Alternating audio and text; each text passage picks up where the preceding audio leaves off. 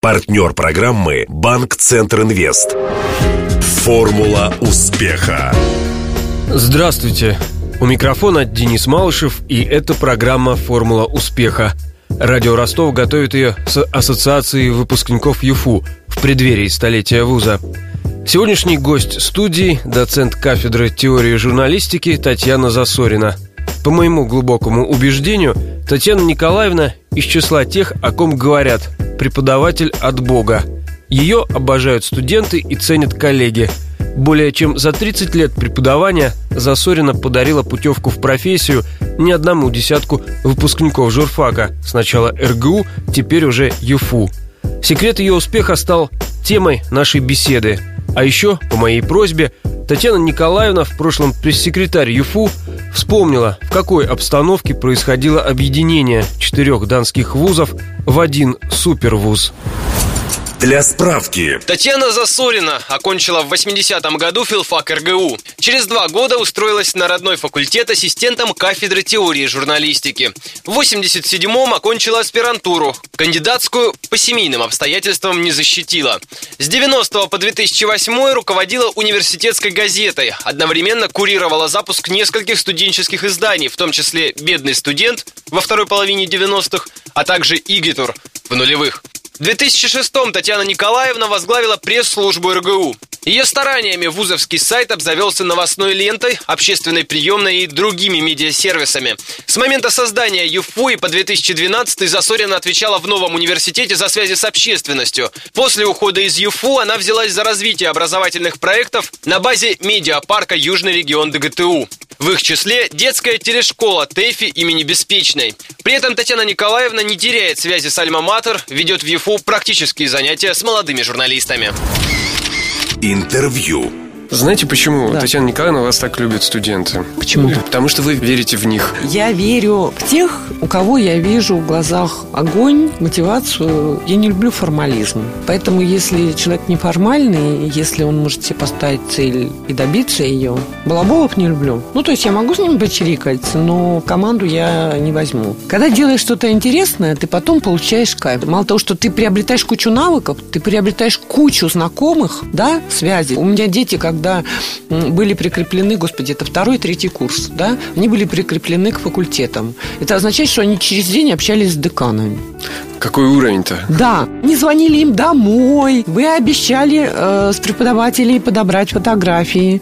Вы обещали нам телефон вот это. Вы обещали вспомнить такую-то историю то, что я люблю, и то, что у меня всегда получалось, это поддержка инициативы студентов и проекты с ними. Проектная работа, вот такое проектное образование, это вполне распространенная практика за рубежом. Как думаете, а у нас это может прижиться? Это зависит от, на самом деле, от личности, то есть от преподавателя. Проектная работа – это всегда очень большая загрузка это не вот ты пришел в аудиторию. Отчитал лекцию и ушел. Да, или там провел практическое занятие и ушел.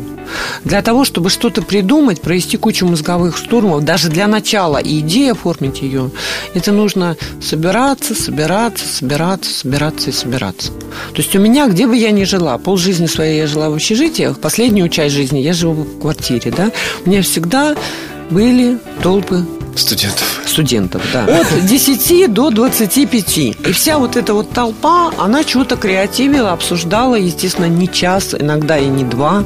А когда начиналась, собственно, работа, это тоже это достаточно кропотливо, ежедневно. Вот спасибо редакции и главному корпусу РГУ нас иногда там в 12 и забывали.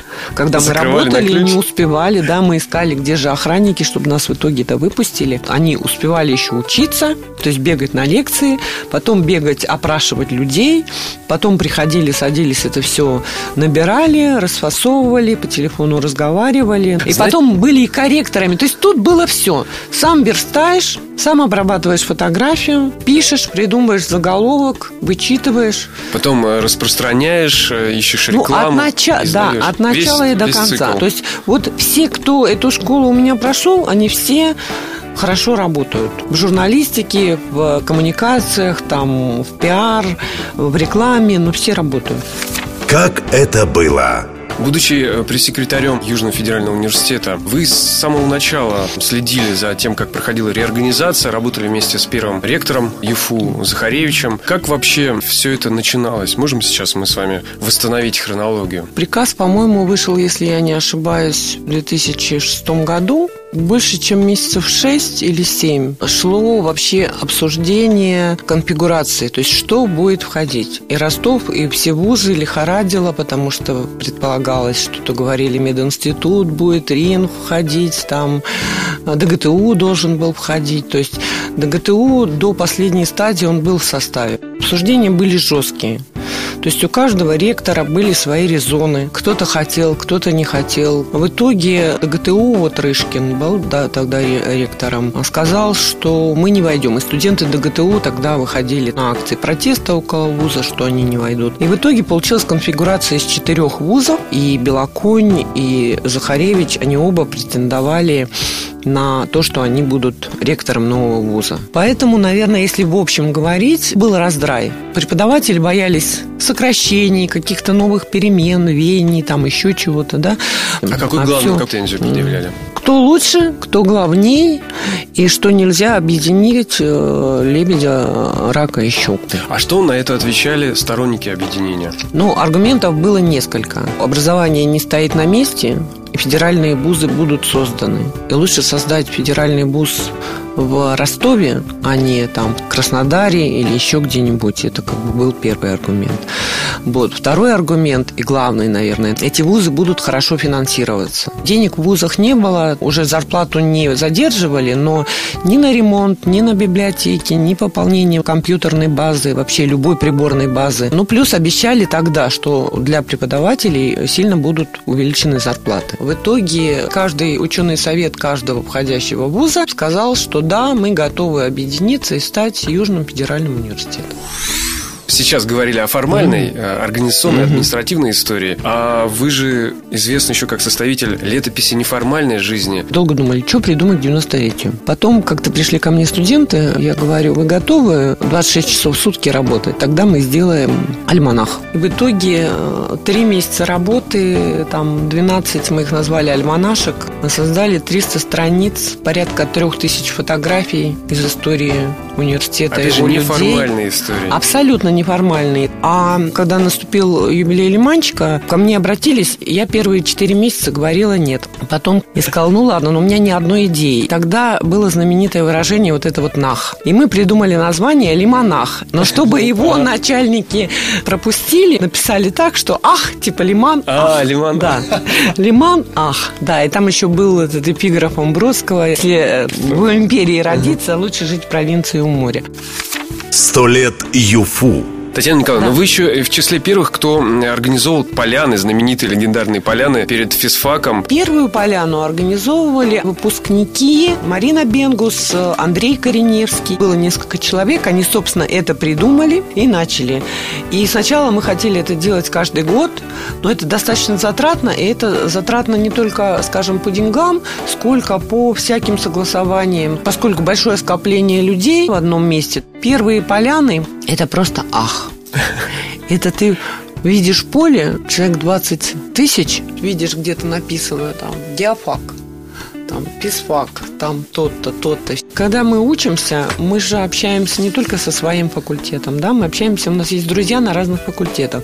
Вот Поляна дает возможность тебе найти твоих любимых физиков, геологов, географов, математиков, которые параллели с тобой учились и с которыми ты чем-то занимался занимался спортом, художественной самодеятельностью, ездил вместе в Лиманчик, ездил в какие-то путешествия, что-то там делал еще, да. И поэтому вот ты не только около своего факультета, плюс возможность увидеть некоторых преподавателей не только со своего факультета, но и тех, с кем ты тоже был общался. И все это в неформальной обстановке, под гитару. Я вот помню, что раз, разбивались на группки, компании, вот там как-то играли, из каждого куста звучала да, гитара. Да, да, да, да. Не знаю, будет ли в этом году что-то похожее. Наверное, более все-таки формальное, торжественное, все-таки сто лет э, университету, но какие-то эмоции наверняка Да нет, я думаю, что будет на самом деле На самом деле любой праздник зависит, с каким настроением ты идешь на поляну. Это точно. Я иду за праздником, а там всегда бывает праздник. В 16 мая в этом году праздник точно гарантирован. Да, там еще, да. кстати, обещают сцену, выступления какие-то, так что музыкально Ну, сцена, сцена каждый год бывает. Плюс мне еще что нравится. В этом году у многих, у кого-то 5 лет выпуска, у кого-то 10, у кого-то 15. Юбилейный. У нас, да, у нас 35, да. Ну, у нас в мае не получится. У нас люди просто есть в Красноярске, есть на Кипре, есть в Мурманске. Поэтому мы договорились, что мы в августе встретимся. Но вообще очень многие назначают свою курсовую групповую встречу именно в этот день после поляны. Сейчас есть комбинат питания, там столько залов, там можно просто праздновать. Будет праздновать, аншлаг. Праздновать и праздновать, да. Но эта поляна точно будет, наверное, самая многочисленной. Я думаю, что да. Там всегда проблемы с парковкой. Я живу почти на против нового кампуса, да. Вот в прошлый раз машины стояли от начала Зорга до стрелковой дивизии. Имеет смысл посоветовать, учитывая, что будет такое скопление Да, людей, да, лучше да. идти пешком, чтобы просто не потерять время в пробках. Да, да, да. И, возможно, даже захватить зонт, потому что я помню, какая-то поляна была дождливой. Представь себе, организаторы, да, мы каждый раз без конца смотрим эту погоду. Дата не изменяется, это третья суббота мая, да, и поэтому мы все время колдуем, чтобы была Танцы с бубном. колдуем, чтобы была хорошая погода. Один раз, я помню, с утра шел дождь, мы так расстроились, и вдруг после трех часов появилось солнышко, и почти все успело там до 5-6 высохнуть, и это было просто счастье. Ну, будем надеяться, что в этом году нам тоже повезет. Хотя май, и вообще вот судя по тому, что сейчас за окном, погода с каждым годом просто непредсказуемая. А май в Ростове тоже бывает очень дождливым. У природы нет плохой погоды. Друзья важнее любой погоды. А ты вступил в ассоциацию выпускников ЮФУ? Звони прямо сейчас. 218 40 31. Напомню, гостем программы «Формула успеха» сегодня стала доцент кафедры теории журналистики и бывший пресс-секретарь ЮФУ Татьяна Засорина. Беседовал с ней Денис Малышев, помогали в создании программы Глеб Диденко, Илья Щербаченко и Александр Попов. До встречи в понедельник в это же время. Формула успеха. Партнер программы «Банк Центр Инвест». Ваш бизнес набирает обороты, проходит опасный поворот. Теперь нужно получить кредит и вырваться в лидеры. Пока конкуренты буксуют, воспользуйтесь кредитами банка Центр Инвест. Оперативные решения с учетом особенностей вашего бизнеса. Банк Центр Инвест ОАО КБ. Ускоряем ваш бизнес. Телефон 2 300 300.